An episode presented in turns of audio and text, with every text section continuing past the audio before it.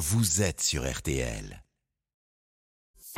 Céline Landreau, Pascal Pro, RTL Midi. Les gélules sont vraiment très en tension. Donc là, je n'ai plus de boîte dans cette euh, marque-là. Donc il va falloir que j'aille voir un autre fournisseur. Puis euh, rappeler les gens au bon sens qui viennent euh, nous prendre deux boîtes aujourd'hui et deux boîtes dans trois semaines. C'est mieux que d'en acheter quatre aujourd'hui. Une pharmacienne à Paris en octobre dernier qui parlait de cette pénurie de Doliprane, le médicament préféré des Français. Vous en avez forcément entendu parler. Et pourtant, en France, comme RTL vous le révélait ce matin, les usines tournent à plein régime. Bonjour Virginie Garin. Bonjour. C'est vous qui avez réalisé pour RTL cette enquête. Euh, un chiffre pour commencer, 424 millions de boîtes de Doliprane ont été produites par Sanofi l'an dernier. Oui, record absolu depuis que le Doliprane existe, depuis 1964, plus 20% pour la petite boîte jaune qui est produite à Lisieux, et même 49% pour le sirop pour enfants à la fraise, vous savez, le flacon rose. Mhm.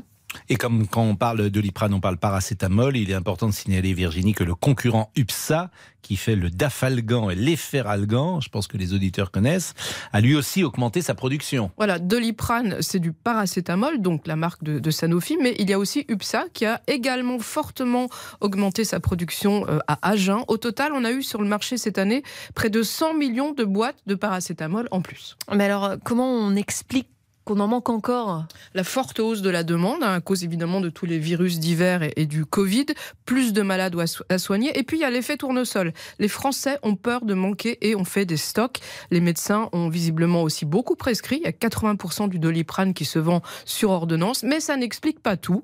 Alors les économistes et spécialistes de la santé publique qui suivent ce dossier parlent de mauvaises prévisions stratégiques des laboratoires.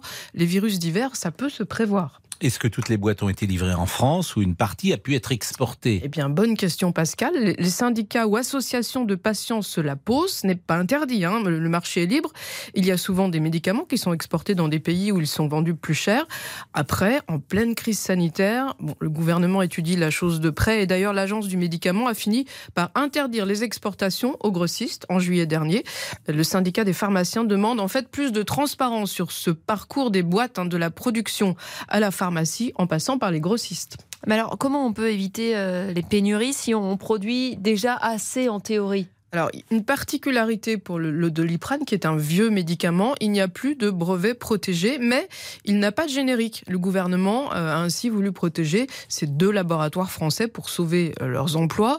Donc, ils ont une hégémonie sur le marché. Sanofi produit, figurez-vous, 95% du Doliprane pédiatrique. Donc, s'il y a un problème, Sanofi a eu des grèves, un mouvement social cette année. S'il y a plus de concurrence sur le marché, évidemment, ils peuvent prendre le relais. Question annexe, au moment de la crise du Covid, le gouvernement voulait renationaliser la production de paracétamol, mais apparemment, on n'a pas de problème pour trouver la matière première aujourd'hui Alors, le, Dolipra, le, Doliprane est fait en France, mais il faut un ingrédient, c'est une molécule qui s'appelle effectivement le paracétamol, qui, elle, est importée à 100% de Chine, des États-Unis, d'Inde. Donc, Emmanuel Macron a dit hein, pendant le Covid, on va relocaliser et construire une usine euh, en Isère pour faire du paracétamol français.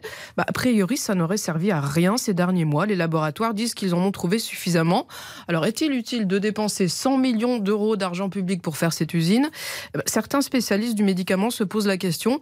Après, bah, il est toujours dangereux de dépendre évidemment à 100% de l'étranger, donc autant relocaliser une partie, euh, dit le gouvernement ou disent également les laboratoires. C'est plus prudent. une question de bon sens, effectivement. Merci beaucoup, Virginie. Dans un instant, on va parler poubelle, Pascal. Exactement, poubelle verte. Vous, vous savez par exemple la poubelle verte, c'est pourquoi? Bah, Ça dépend des endroits.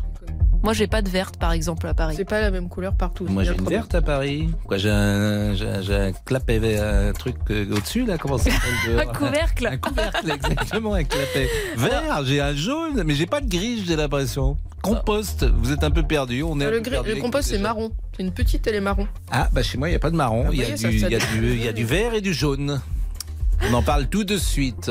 RTL pour tout comprendre de l'actualité.